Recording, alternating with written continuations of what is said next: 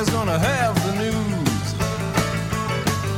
It's Monday, May 25th. It is Memorial Day. I hope everybody is enjoying their day off of work, if that's still a thing. Uh, this is LA Podcast. I am Scott Frazier here with Alissa Walker and Hayes Davenport. How are you all doing? What a gorgeous week. Yeah, just. That's been really nice. Just, you know, barbecuing for one. Mm hmm six pack for one. Um, we did some grilling, but you know, no Dodger dogs, unfortunately. We No Dodger grill. dogs. Yeah, Well, Dodger dogs are canceled. let's. I mean, once again, the prognosticatory powers of this show. We uh, well, we'd have to actually go back and and listen to make sure this is true. But I remember a conversation that Alissa reminded us of where we were talking about the big COVID outbreaks in meat packing plants around the country. And Alissa said something to the effect of like, we don't have a lot of meat packing plants in LA. And Scott said, bro, probably in Vernon. And Yeah. lo and behold, two weeks later, huge outbreak. Just in time the- for summer. yeah, at the at the Farmer John meatpacking plant in Vernon. Right.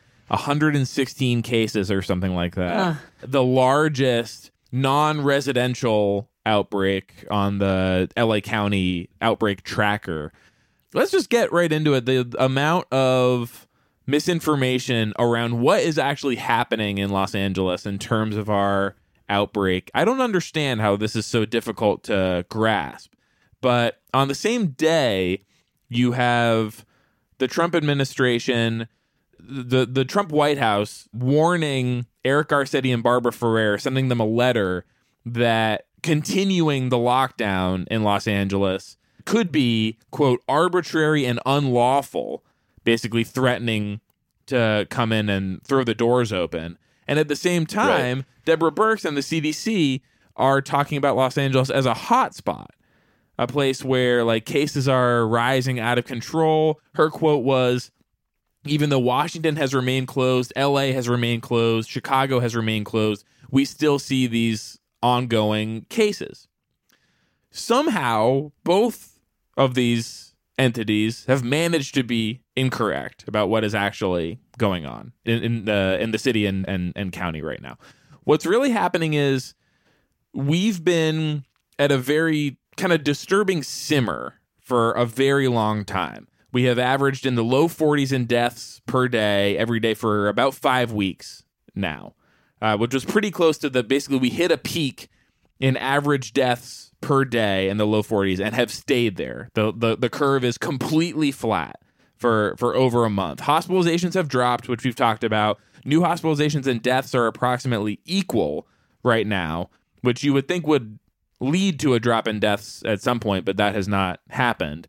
So it's not a hotspot. Deaths in LA County are are still, in terms of proportion of LA County's population to the rest of the country, they're still below average. Even if you remove the state of New York entirely, LA County is is still below average. And the cases are going up, but as we've said, that's mostly a result of increased testing. And the percent of tests that are positive have actually decreased by a significant amount. It's gone from about 14% to now, week to week, it's about 5% of tests performed have a positive result. But it is not going down. It's No. not uh, budging at all. And you really have to like you have to take what's happening at the federal level, which obviously is specifically the Department of Justice letter to Eric Garcetti is to some extent the product of political posturing from the Trump administration. You have to like balance the the federal mm-hmm. confusing developments that have occurred with the equally confusing mm-hmm. messages we talked about last week that are coming from local and state authorities. You know, we're going into, I mean, now we're in a big holiday weekend. We saw a lot of people gearing up to do some version of the normal Memorial Day festivities. Mm-hmm. And I think a lot of that has to do with the fact that Mayor Garcetti, I mean, Alissa, we have the expert on on this call with us, so I would love for her to, to speak Wow, more I'm about so what, what I Garcetti am, has I'm said. so flattered. but yeah, Dr. Ferrer and Garcetti speaking respectively for the county and the city of Los Angeles have both issued what I personally, as somebody who spends a lot of time trying to parse the information coming out of their offices, found to be very difficult to follow. And it seems like things are changing rapidly. The orders are occasionally conflicting or just don't seem like they can be easily understood by just average Angelenos trying to determine am I safe? Am I endangering myself or my family or my neighbors? What can I do? What should I do? And what should I abstain from doing? And this is so this has been a tough this yeah. has been a tough period, I feel this like. is this has been something that's been talked about at the national level too. Like at this point, you know, you've seen the stories about like an abstinence policy doesn't work for health risks like this. And there's a lot of really good examples of that. And, you know, they bring up things like HIV transmission, things like that. Like telling people don't do it doesn't work as well as telling people the risks, like a, a level of risk, like a, a, code of some sort where it gives mm-hmm. you like the different, you know, red, red, orange, yellow. And that's what we've been asking for this whole time, I think, that we would appreciate some guidance that wasn't so yes, no, and just be like, if you're going to do this, do this. If you're going to do this, do this. It's pretty clear from what a lot of the experts have said that it's okay to have like someone to your house if you're careful about it at this point and I, I, see why they can't recommend that but if you say if you're going to do this and you stay outside and you stay apart from each other or you know whatever like it's probably okay. And i think that the fatigue is so real at this point like and you see people doing if you look on social media they're like well you know we we're actually having, you know, like a play date or we're actually going to try to do something. And I think that it's probably time, especially when you have the conflicting information about like which store can be open, what is curbside pickup if you're located in a mall, like what do all these things actually mean? Mm-hmm. I, I think you just have to start giving people the information about risks and then say wear a mask every time you come in contact with people that are not someone you've agreed to like hang out with maybe inside you know in in, in public or something like that and then that's it you know i think yeah. at this point we've they've lost the narrative to me yeah. right i mean it, let, let's try just getting people to the next you know we have another month pro- over a month to supposedly although that could change next week they could be like oh july 4th we were just kidding but then at the same time you're right like the the news that it's really not getting much better and we don't really know why it's not getting substantially better and where those those deaths and hospitalizations are actually continuing to stay high would also be helpful maybe if it's all like yeah. nursing home related or something like that that would be good to know right i mean well the the thing I, the, the other thing too is like so we are what about 70 days into the the stay at home mm-hmm. orders the thing that i think is is increasingly making it challenging is we now see counties and cities are starting to go their own way more as we've moved on in our reopening to uh, what Gavin Newsom called like phase two. That we've been in that since May 8th. So a little bit like two and a half weeks now, basically. And since that time, that that really seems like the point in time where we went from a, a lockstep, disciplined messaging that was relatively easy to understand to uh, sort of just like a total cacophony of different voices telling you to do or not do different things. I don't. I mean, on this show, even as recently as a couple weeks ago, we were talking about how like people who were doing what you said, Alissa, and like posting pictures of themselves on uh, social media would be like publicly mm-hmm. shamed, mm-hmm. basically about about their behavior. It doesn't seem like that's happening mm-hmm. anymore. It seems mm-hmm. like now that is almost expected. I, I I don't really, I don't know. I don't have a great grasp of like what you know, like like like you said, we we should have if not a yes no, then just like how do you do this activity and and still be keeping yourself safe, right? Is that that, that seems like a, a fair expectation? Because also to like things like not to keep bagging on golf, but we we should. Yeah.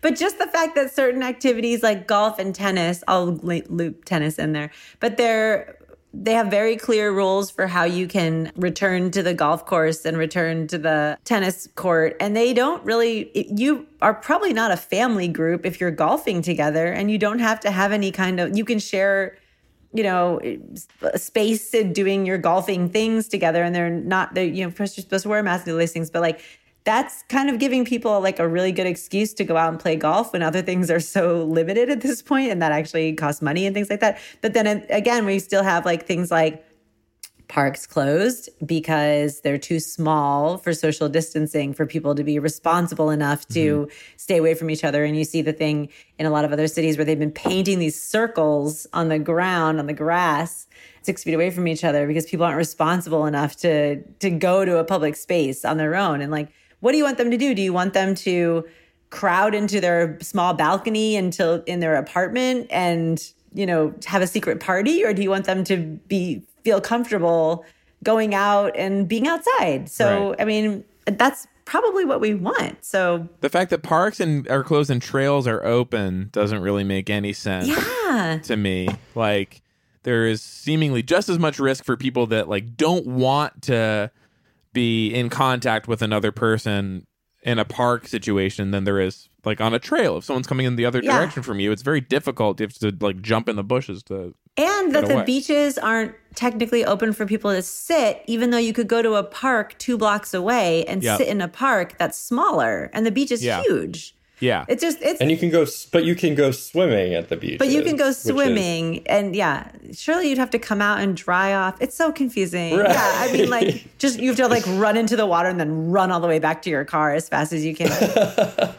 it's it's just so confusing. I just feel like it's very difficult. We went from uh, as we as we talked about before.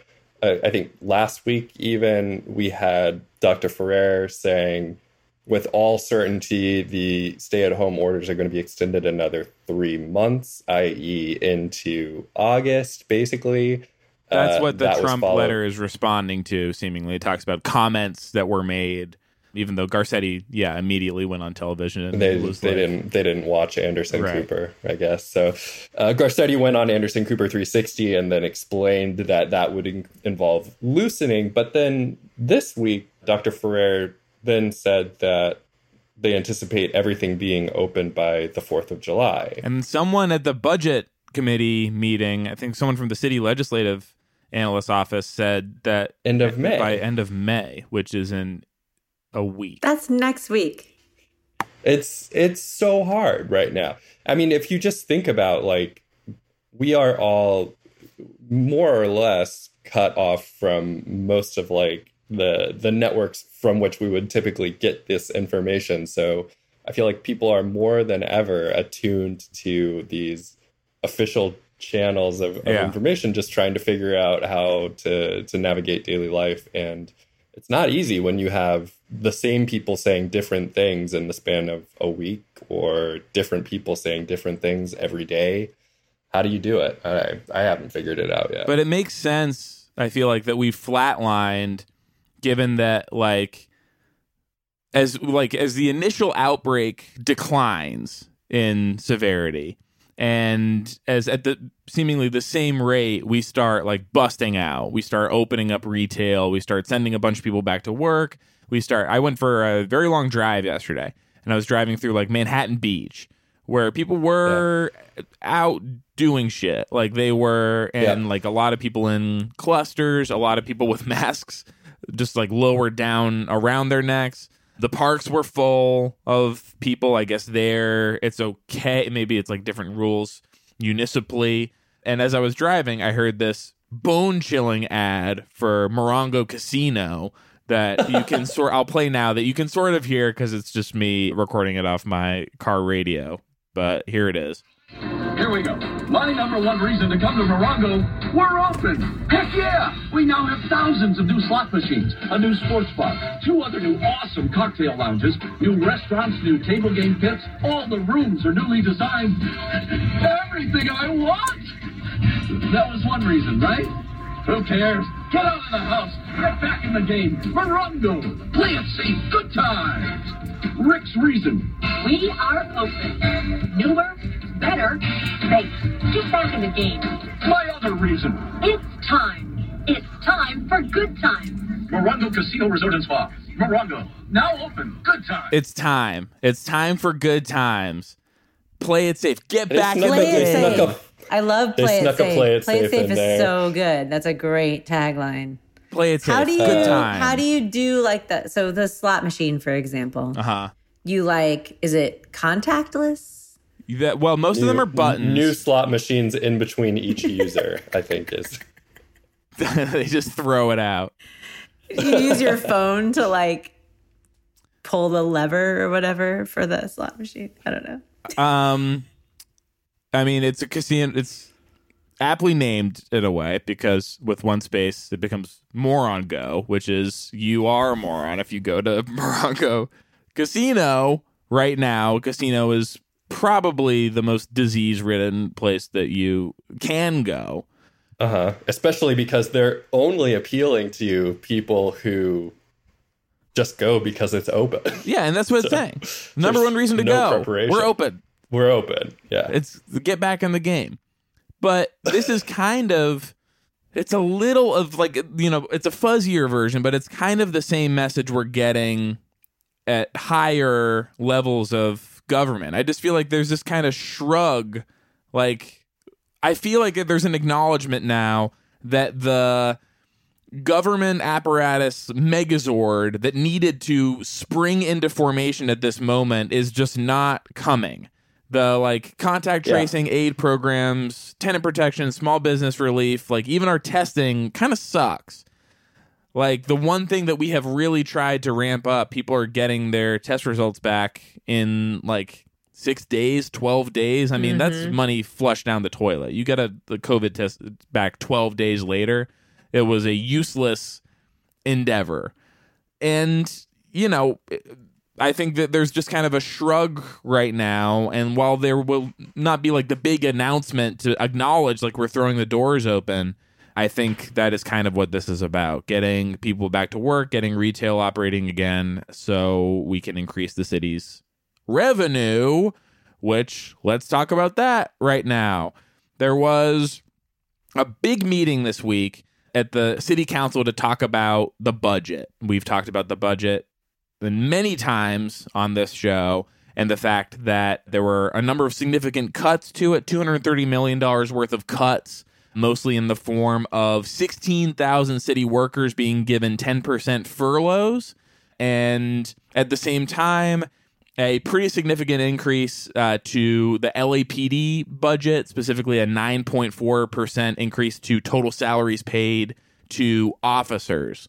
Uh, there were a lot of groups, Black Lives Matter and the K Town for All, and many others. A group called the People City Council did a lot of organizing and preparation for these meetings. First on Wednesday, when it was first agendized, and then when it got pushed to Thursday, then again hundreds of people it seemed like calling in to say like it's unconscionable to be increasing the LAPD budget again in this moment like do the brave thing and and uh, pull these raises back like start uh, undoing this a few moments from the meeting on Thursday, there were presentations from Rich Llewellyn, the city administrative officer, and city legislative analyst Sharon Tso. Sharon Tso said the budget that the mayor was presenting was a best case scenario in terms of revenue. Their office, I think, put out three projections optimistic, middle, and pessimistic for what revenue could look like. And the mayor's revenue projection is higher than the most optimistic scenario by something like 40 million. He just decided it was like, yeah, okay. The three options. Uh, let's let's go ahead. I mean, I guess that would explain maybe why we're seemingly opening up pretty quickly. We might be trying to hit that number. Mike Bonin was the only council member to mention the LAPD budget. The fact, like, he actually mentioned reopening the labor talks because he talked about how this budget is a work of fiction and its projections are incredibly rosy, and there's no way we are going to balance it without doing something about these very generous raises that have been given to the LAPD. I was looking through, I posted this, but I was looking through salary numbers compared to 2010, especially compared to starting salaries for LUSD teachers. And I was honestly shocked to find Just insane. teacher the, the salary for a starting LAUSD teacher with a bachelor's degree and an LAPD officer entering the academy in 2010 were the same, functionally identical. They got the exact same salary. And in the ensuing nine years, this enormous gap has opened up where in 2010 they were each paid about $45,500 and now the difference is if you're a teacher you get 53,000 and if you're an LAPD officer entering the academy you get 67,000 that is a huge huge gap that has emerged. And just looking at it And something like what? Like the the police have gotten like five percent annual. five percent. It, over it the course of the averages out. Uh, that's like a fifty percent annual increase over the course of those nine years. So it's like something like a five percent annual increase on average, and. If, and for teachers, in terms of real dollars, they're getting paid exactly what they were in 2010. What this says to me is like this was a very prosperous decade in LA in a lot of ways. I mean, like the in terms of city revenue, revenue was booming at the end of the decade. And it was just not parceled out equally, you know, at the state or at the city level. It doesn't seem like from the budget cuts that were made in 2010 to school funding at the state level, it doesn't seem like teachers ever really recovered from that. No, and this new hit, this this new hit that the budgets are taking is going to really exacerbate that issue because it's the kind of mm-hmm. thing where, exactly like what you're saying, when there's a recession like this, school spending goes down fast and it takes a long time to recuperate. Yeah. it really takes a long time to come back. So you end up with uh, this disparity.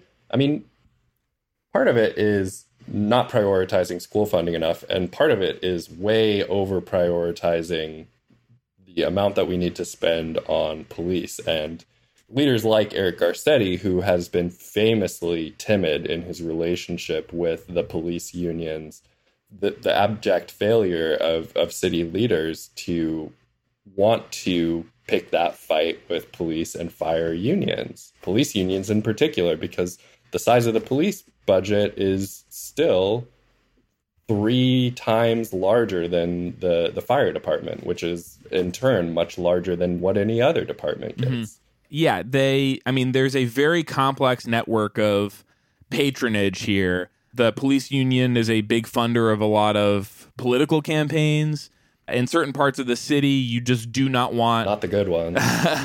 you just you just don't want a mailer going out in some parts of the city that says like this candidate is against public safety like vote for Right. this person instead and that's how you get people like councilmember joe buscaino saying stuff like he went on this run about like other cities we should feel lucky because other cities are doing furloughs and layoffs and like we should be grateful that we didn't ask people to stay home and it's like we asked 16,000 people to stay home. We did massive Yep. furloughs, but he is a council member who wants to be mayor, who is a former police officer, who wants to run on like the public safety ticket. So his angle on it is just to not acknowledge that it's happening at all, apparently, just continuing to demonstrate no awareness of what is happening in the city he was elected to oversee. Notably, he shows up to these meetings these days wearing a police officer uniform. Yeah, so what is up with that? bizarre. I haven't done enough Zoom reviews lately, but that has been jarring. Like, what is that message?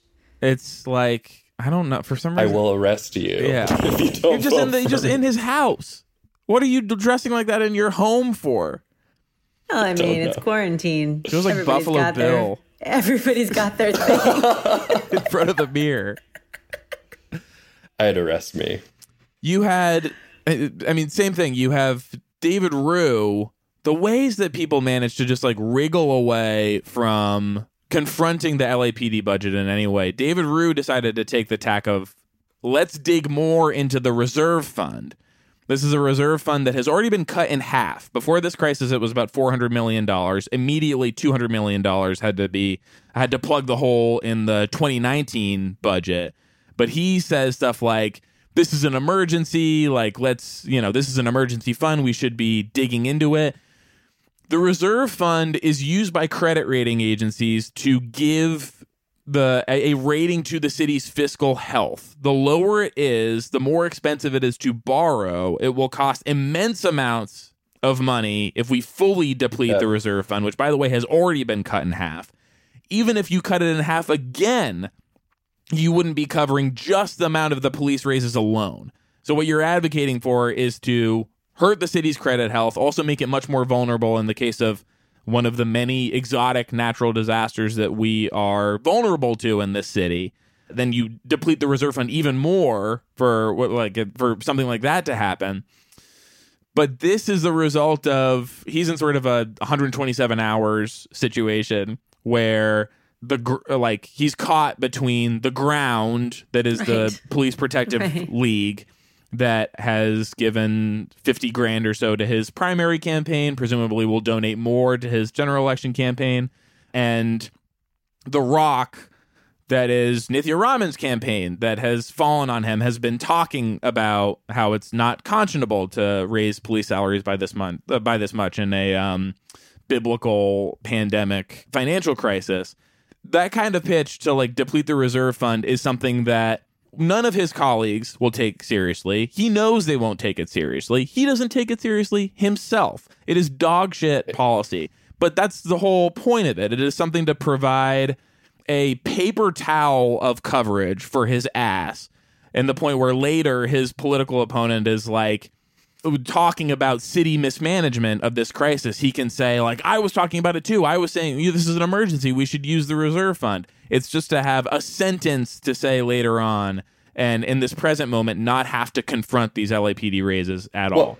Uh, let me just say uh, why I don't think that that will be good enough. I think, honestly, for any challenger, this particular election is going to be more difficult than usual because of the because of coronavirus because reasonably like when you're trying to challenge an incumbent you're trying to you're trying to get the attention of people who otherwise might not be paying as much attention people who are not necessarily as plugged Yeah. into city politics which is most people who have a lot of things going on that is compounded in the situation where people are dealing with the sort of things that they have been during the course of this pandemic, where people are losing jobs, kids are staying home, entire routines are upended, people are losing their lives, people are being saddled with medical debt. It's a lot to ask for people to tune in and, and pay attention to city mm-hmm. politics. But what I think for the like David Ryu and, and people who are operating like him under the assumption that they can just say, oh, well, I did something or like I said something, even though it didn't get done, is that what actually happened during this meeting is mm-hmm. that city council agreed to let the mayor's budget go into effect. And when you listen to the hours, the literal hours of public testimony, all these people calling in and castigating the city council members, saying that the city council has, in effect, abandoned the city of Los Angeles and Angelenos in favor of giving unnecessary raises to the police, approving a budget that makes spending on the police billions of dollars in spending on the police in a single year like 55% of the city's general fund.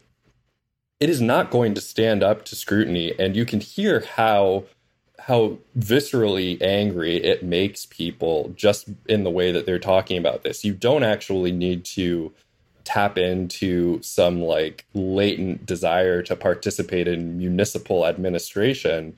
You don't need to dig that deep in order to get to the point where people mm-hmm. start going 55% of our taxes are going to the LAPD this year when people need services, when people need actual assistance and crime is down to, to levels that it hasn't been at in decades, people are very mad about that. And even if you care about, by the way, policing and like more patrols and things like that, this doesn't get you any of that. In fact, it is a decrease in services as patrol officers have to jump into civilian positions. Mike Bonin was pointing this out. Like civilian employees of the LAPD have been furloughed. Sworn officers now Yeah. have to sit in those seats. It will lead to less pen- less patrols. So it is more money for less service. Yeah, and and so this is a complete failure by the city council. It is an unmitigated disaster of a budget. They are uh, city council members are saying we're going to revisit this many times throughout the course of the Mm-hmm. That's what they're saying. year, which is actually on this.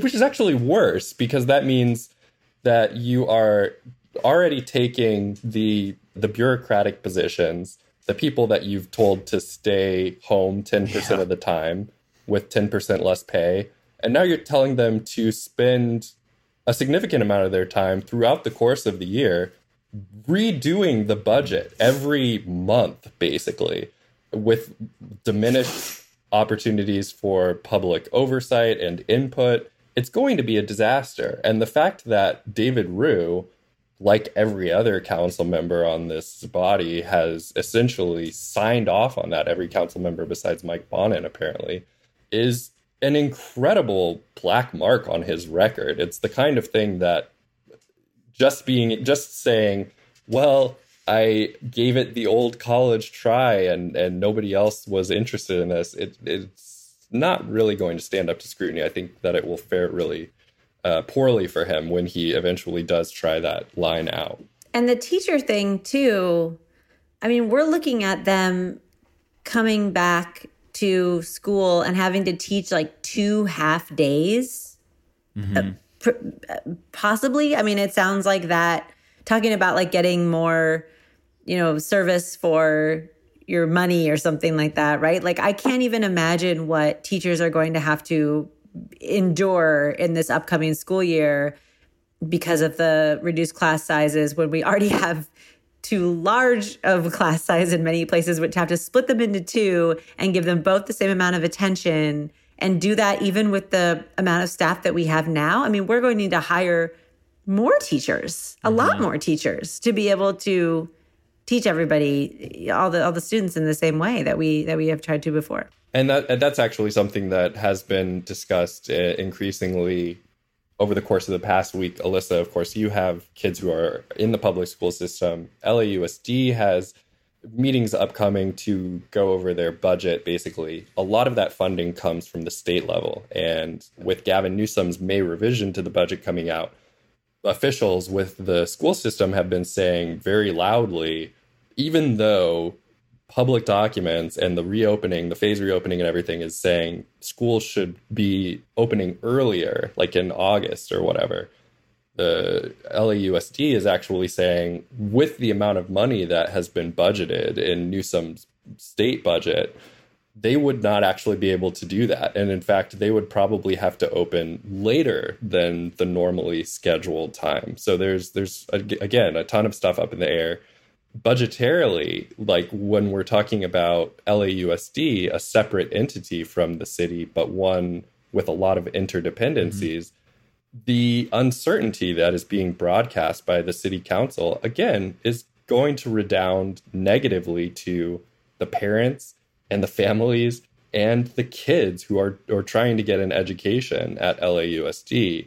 I didn't hear any consideration of that. I mean, Council President Nury Martinez always gives sort of like a cursory nod to like this concept of working families in in her remarks. families but- first right like mm-hmm. that's her thing right but where is where is the evidence of that? There was there was a, a news report that came out this past week that 57% of families with kids in LAUSD had experienced the loss of at least one job since the COVID crisis began. Like the the the need is overwhelming, and it's not a need for cops. Like it, there's just no way around that. There, this is not addressing the existing need in our, our city and our community. But the level of attention being paid to this budget, I'm uh, like really amazed by it as a testament to the organizing efforts of Black Lives Matter and the other groups, but just like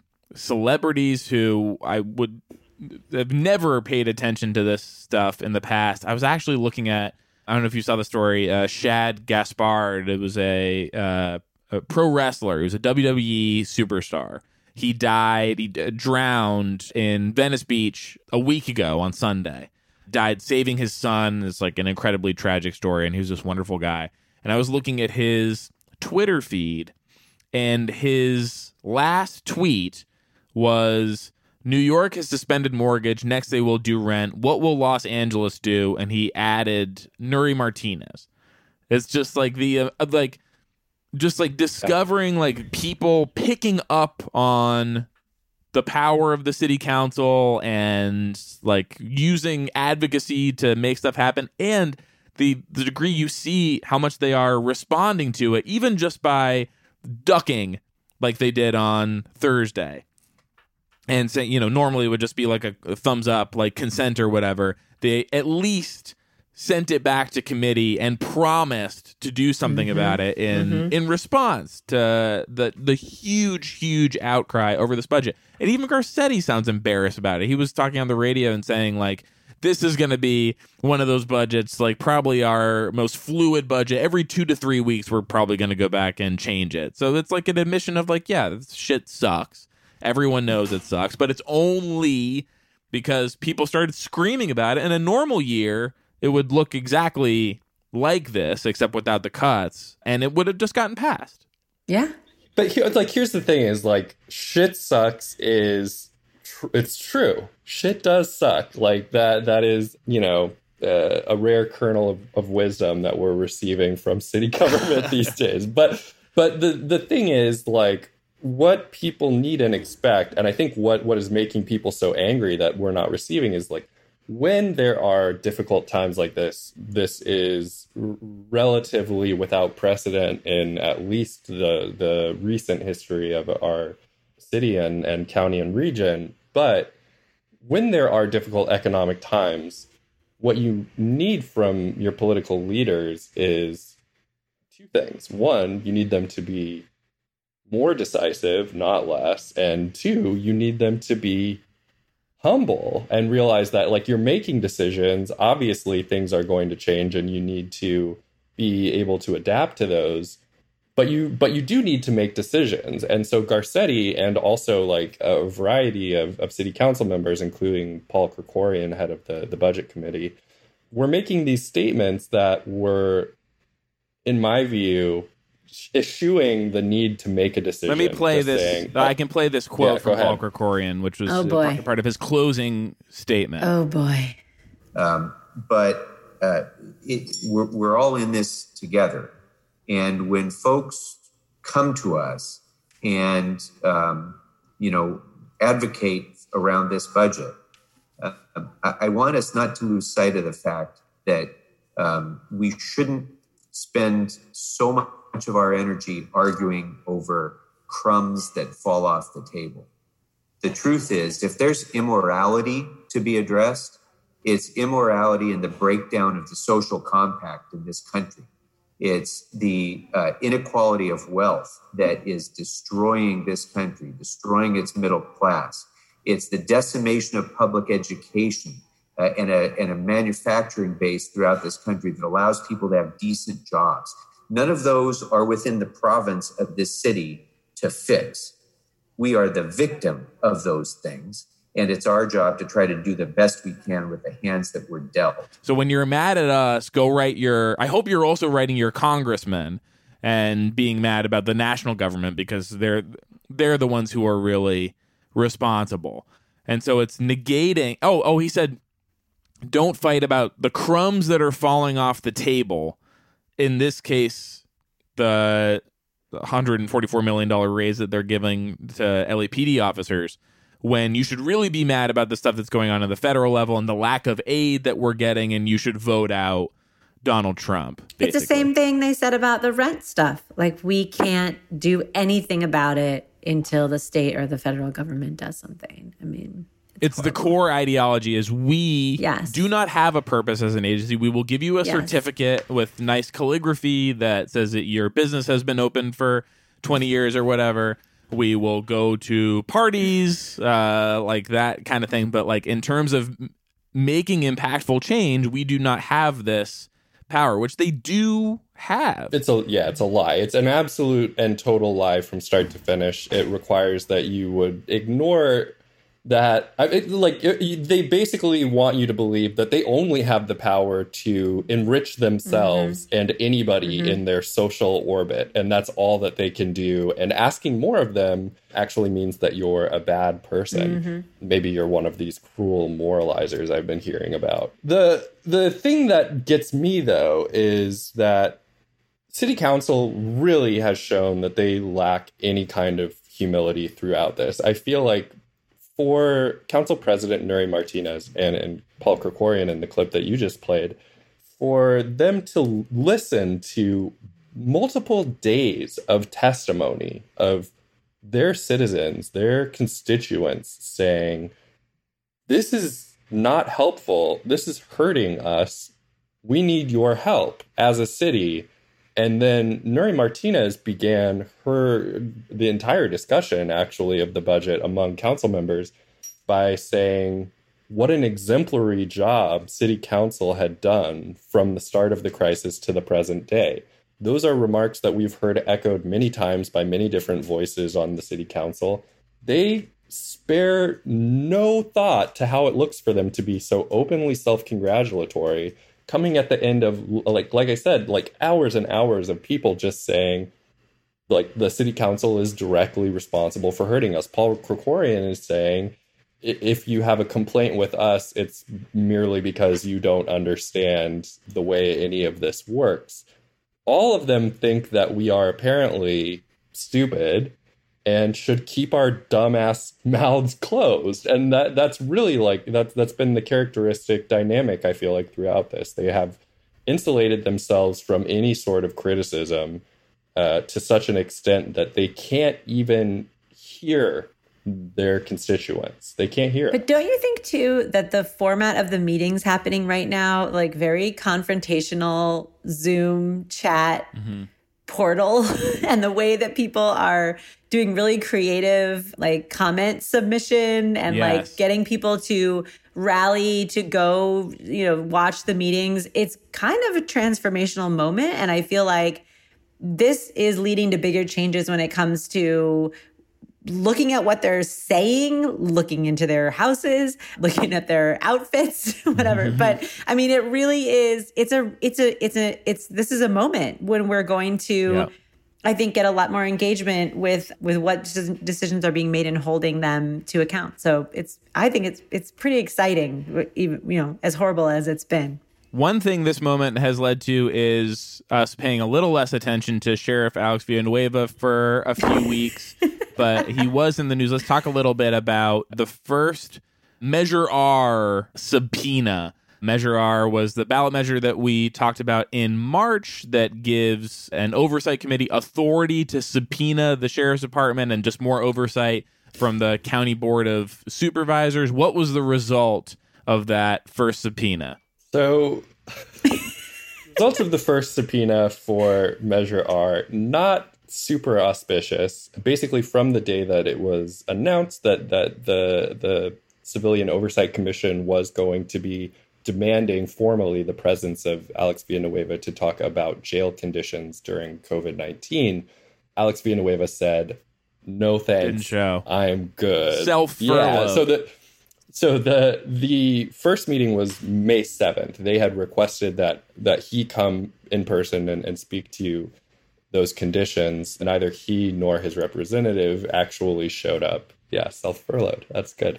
Um, he just decided basically that it wasn't. It did not merit a response from him. So this became the first opportunity for the oversight commission to use their new power under Measure R, which is to compel at least in theory, to compel the sheriff or members of his administration to appear and give testimony before mm-hmm. them. Alex Villanueva repeated what he has actually said multiple times about Measure R which is that it was being used as an effort to publicly shame him, and therefore he wouldn't willingly participate it, in it. So, So I'm perfectly capable of doing that myself. Thank you so much. he, his contention is that he is his presence is not needed. They can get this testimony from anybody else, and the fact that they are using their subpoena power is is an overstep of boundaries that he believes to exist, but which I do not believe are actually anywhere within the text of the proposition that was passed by voters and and he's saying that he will force them to take him to court civilian oversight commission. That is that's their next step is to go to court and try to have a judge hold Villanueva in contempt.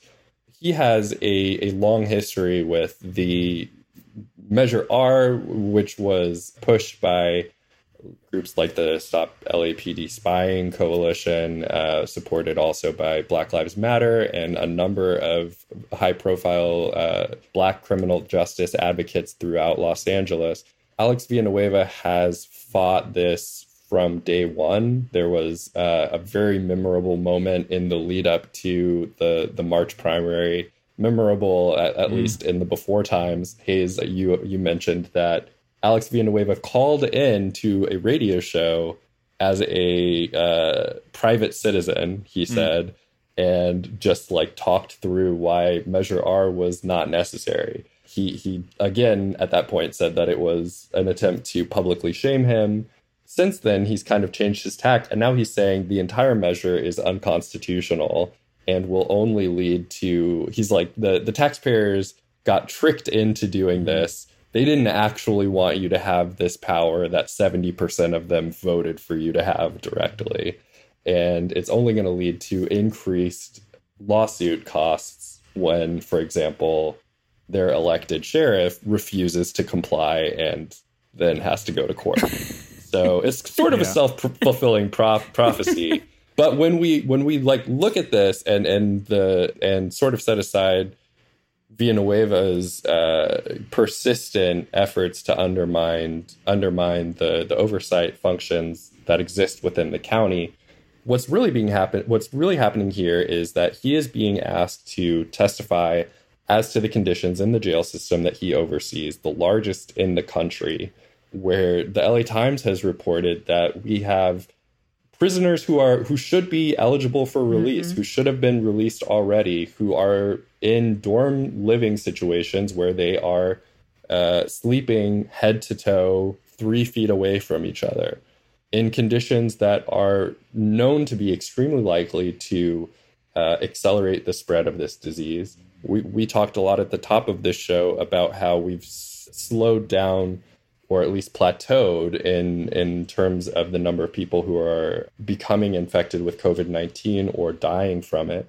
But where that is not happening is in these exact types of institutional facilities. So if we mm-hmm. have as we have in, in the past on the show, if we have an institutional living arrangement, such as, for example, a jail, where oversight is not being conducted in such a way uh, that it will reasonably help prevent the spread of COVID nineteen among inmates, that is a major uh, a major cause for action. And Villanueva apparently taking this as just another in a long line of personal affronts to his presumed dignity is completely ignoring the question of who is he endangering that is currently in his custody? So, well, no, he's not ignoring it. He has provided an explanation for the outbreaks in the jail system, which is that inmates are giving themselves coronavirus right. on purpose,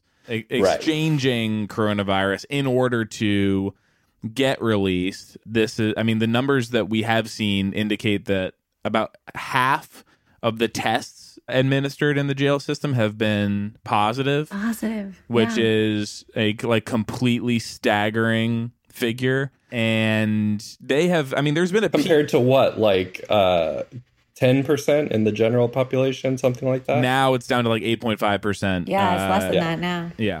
Yeah. And I mean, it's, it's been like a real PR push. They released video of what they said was a group of prisoners uh, uh, sharing a glass on purpose so they could give each other coronavirus. Like, and at the same time, in stark contrast to what's happening at the city level, the Board of Supervisors has been telling him to rein in his budget. And what he did was immediately shut down two stations, I think Marina Del Rey and Right. one other one. And then they had to come back and say, no, that's not actually what we wanted you to do.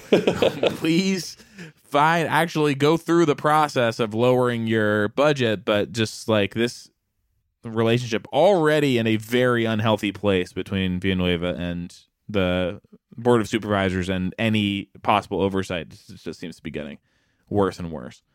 Unhealthy dynamics. Let's talk about the great urbanism blowout precipitated by an article that Alissa wrote this week. Let me just say that it is such an honor to have Alissa on this show and someone who is like is such a prominent voice in these communities uh, that just an article like this could set off so many people. Let's uh, wh- what happened this week, Alissa? Let's really get into it.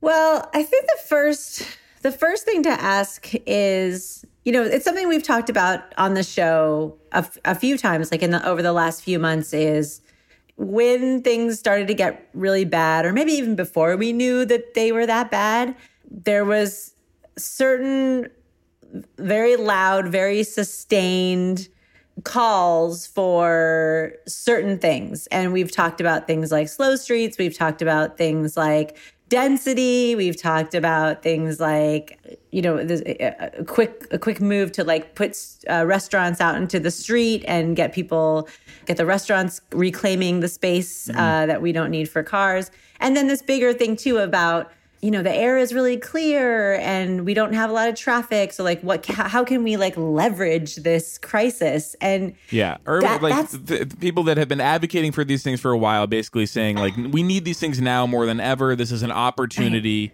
to do them. yeah and the language itself i think was always like super troubling. It was things like that. It was like seize the opportunity reclaim like we have to act fast. This is a once in a generation you know moment for us things like that. And it always just really bothered me and i couldn't figure out if it was because my mom was sick and i was like i, I think i'm being just extra sensitive to it because these were my people.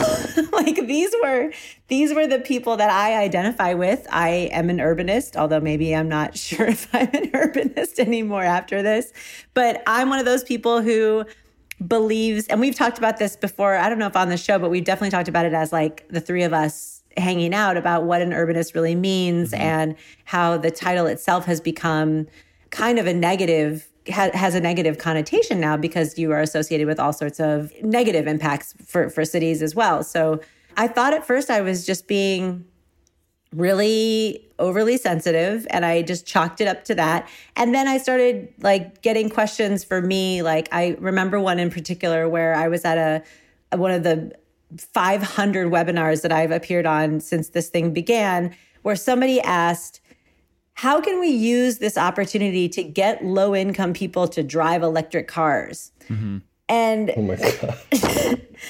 I I think like you could watch if the video is out, like my face kind of be like, you know, this giant wince of just being like, did you just ask me that?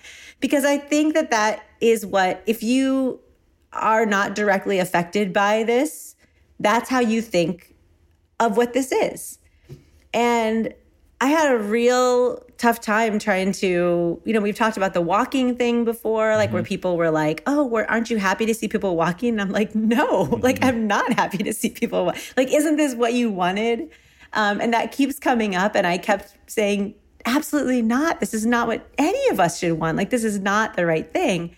And it just kept coming. It just keeps coming up. And then at the same time, there's all these stories that are like the future of cities after COVID. Like, what will we do next? Like, what will they look like? And it's always like the same, like six white guys and then like two other people. And they talk about the same things that they've always been talking about.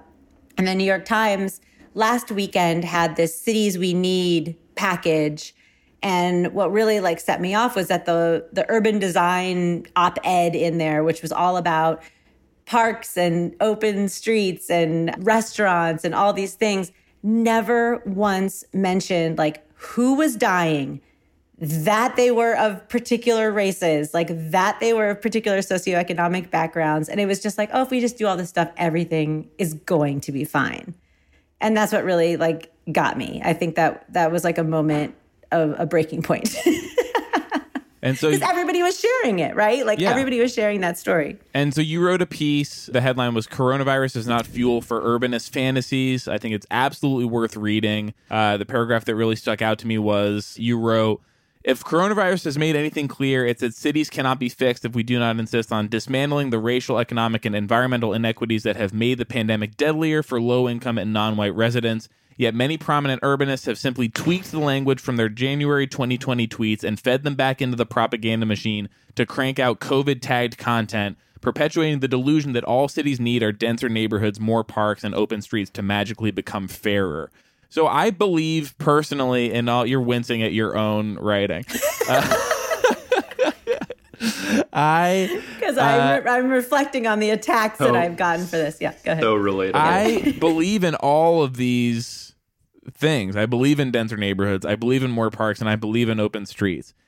I don't think it is as controversial a statement as it apparently is to say that if you do not implement these consciously, if you implement them in a way like slow streets, I've seen uh, criticism of slow streets that has now been implemented in four uh, upper income neighborhoods. in LA, in LA. In LA, you- you- yeah. Yeah. you you widen these gaps that currently exist by providing these amenities to the neighborhoods that have the the most resources to go get them. The way Slow Streets is set up is it says neighborhood councils fill out these forms and like ask for it and like come get it. And by design, the ones that are best equipped to jump the line are these richer white neighborhoods, and that's who got these amenities. And now the gap is a little bit wider between Delray and the neighborhoods where people are dying at much higher rates, and the neighborhoods where people are having to go to work at, at much higher uh, percentages and and and put themselves in danger. I, I absolutely agree, Alissa. If you are not acknowledging that reality that existed before, by the way, existed like before. like Yeah. and is now so much more underscored that like there are certain populations that are much more vulnerable to this current environment than others. And if you're not accounting for that in your strategy for reshaping the city you are fucking up. Like you are uh hoarding these these resources because that's how it'll that's how it'll play out. And if you've if you've deemed that these things are good, like say that you did do the proper outreach or you did actually talk to people um, who were in communities that were impacted by you know COVID nineteen, like and asked them what they wanted, and they said they wanted it. Are those neighborhoods really going to get these things first? Like, can you envision like the amazing closed street streeteries, as I love this new term? Like, can you, can you really imagine that rolling out not in the rich neighborhoods first, like the like the fanciest and nicest places where people will see that as like this the new vibrant you know public space that they are going to invent out of this. I mean i, I can't see it. Maybe it will maybe it could happen. Maybe but it but as you said for like slow streets it certainly has not happened in our No. city right? So and I feel like so when you when you talk about like Alissa the the the example that you gave from the webinar that you were a part of and it's like how, how do we convert this current state of affairs into making lower income people do what we want them to do.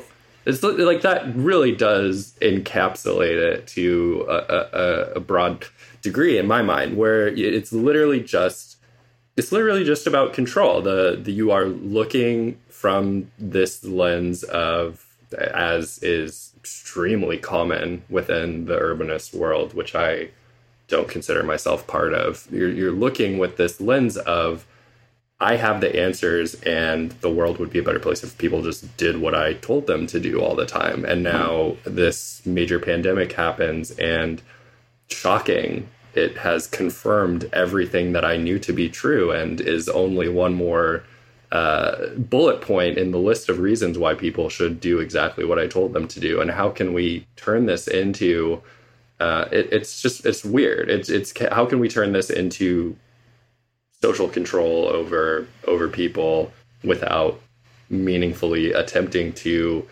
center the differences in experience that might characterize their lives. The the real the lack of curiosity to me has always been troubling. So. Yeah, and another like what exactly what you're just saying. Like I had a hard time articulating it. I didn't know what I was witnessing. It was very hard for me to even understand why I had a problem with this, and that's my own privilege. Like in this whole conversation, like I obviously I'm one of those people that's fine. Like our we our family life is intact. Like we don't have to go to work. Like we don't have to go outside if we don't need to. All these things. And there was a America Walks webinar with Destiny Thomas, who's the who's this amazing anthropologist and planner who is always really vocal about what's happening on, on our streets. And she called it, she named it purple lining in front of this, which which is like a callback to redlining. And I I finally started to understand maybe that this could be a concept that people could relate to, maybe urbanists could relate to, because hopefully they know redlining was a problem and that something like this could describe it in words to to explain what they are doing and maybe be a bit reflective about what what they were trying to propose. And i think that was a real watershed moment. And I, there was a lot of people on the america walks webinar and an advocacy group that you might not think would be specifically talking about a lot of these issues. And i I think that's another really important moment that's happening right now is a lot of people I think are questioning what their actions are actually doing and if they are causing harm and where they are coming from. So for me too that was like a real a real moment for me where I heard that and I was like now it makes it makes so much sense. It makes so much sense now. You underscored a big aspect of it that like we've talked about this specific thing on the show but it brought some clarity for me is like the it is you know, it's worthwhile of course to advocate for more opportunities for cyclists and pedestrians. Like it's been a big focus of this show. But right now in this moment the space the sidewalk space that you're claiming for pedestrians street vendors for example have been forced off of it by law enforcement. Like they have been chucked into the shadow. They have no opportunity to make yeah, money. They were like the first. They were the first to get kicked off. We t- we've talked about it, yeah, Yeah. on the show, yeah. But like that like holistic conversation I do think and like of course people can advocate for different things at the same time. But I do think part of any effort to open up streets should be to bring back the people like safely, responsibly. Like there are regulations that you can put in place to make of course, that make it as safe as curbside pickup. Obviously, it's like a, the, the exact same thing. It would be worth the effort, I think, to incorporate this kind of advocacy into your open streets advocacy. And it is so disappointing to me every time this gets brought up by you, Alissa, or anyone else that people will lash out with anger and say that they don't need this advice. Uh, if you are telling Alissa Walker, one of the greatest living advocates for multimodal transit, for uh, for the the right to the city, that she's not being a good enough advocate about these things, you are wrong.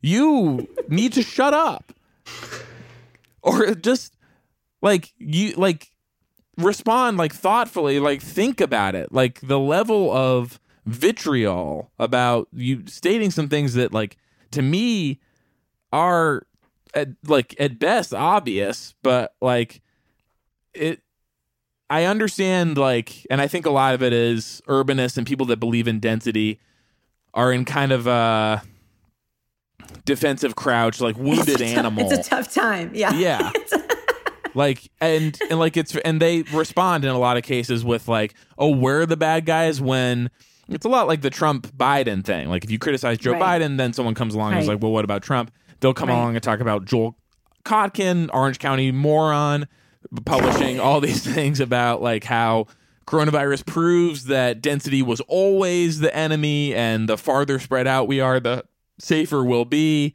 Not accounting at all, of, course, for what's happening in Seoul and Hong Kong, the densest places in the entire world, much closer to the epicenter of the pandemic that have not had these problems. But I mean, th- that the, the existence of yes, worse people. Joel Kotkin is awful, but like the existence of those people does not make your own discipline totally unworthy of of criticism at at all times. Yeah, and I think that was part of a two-part mistake that I really made in putting this together was that I was purposely vague because I didn't want to call people out specifically. I just wanted people to think. And in doing that, a lot of people who were on the urbanist side were like, well, who is this about? I need names. Is this me? Are you talking about me? And there are some hints, I think, and there's some, I have a lot of links in there, and there's a lot of like things you could go and read if you wanted to see some of the stuff that is framed as a little bit more insensitive during this time. And it's pretty clear who the loudest voices in the room are. Someone like Joel Kotkin, the fact that he even gets lumped into the mm-hmm. urbanist like field on some of these like future of city you know specials and stuff that people are putting together these packages is pretty funny that even the editors can't tell the difference between what that person is advocating for and what somebody like richard Yes. florida is advocating for Yes. it's, it's kind of funny but I also think in my vagueness that I neglected to name some of the women who offered some of the most scathing commentary on um, a lot of these men and what they were proposing during this time. And uh, I really want to thank Tamika Butler for pointing that out in a very um, kind and gracious way uh, by showing me that what I was actually doing was undermining my own argument by um, you know, erasing the names of the women that I was saying that we should listen to. So I do thank her for that. And also thank you to friend of the show, Sahra Sulaiman, who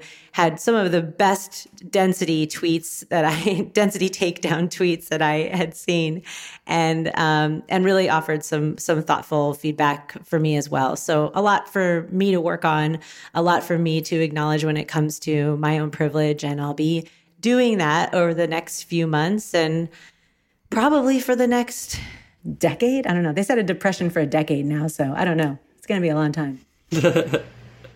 Uh, thank you for being a part of this show, Alissa. Thank you for talking about this. Thank you for listening. Thank you for subscribing to our Patreon. We had a really fun episode this week with Molly Lambert where we talked about Magnolia, Paul Thomas Anderson's Valley epic on 30 Mile Zone. We'll have another episode of The 10 coming out this week where we ask a notable Angeleno 10 questions about their Los Angeles. A lot of good stuff. Oh, and we, I can say that we just commissioned our first big feature that we'll have more details about soon using the money from your Patreon to to provide Los Angeles journalism. It's just it rules. It's so exciting.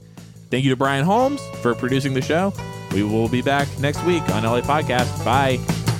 LA Podcast.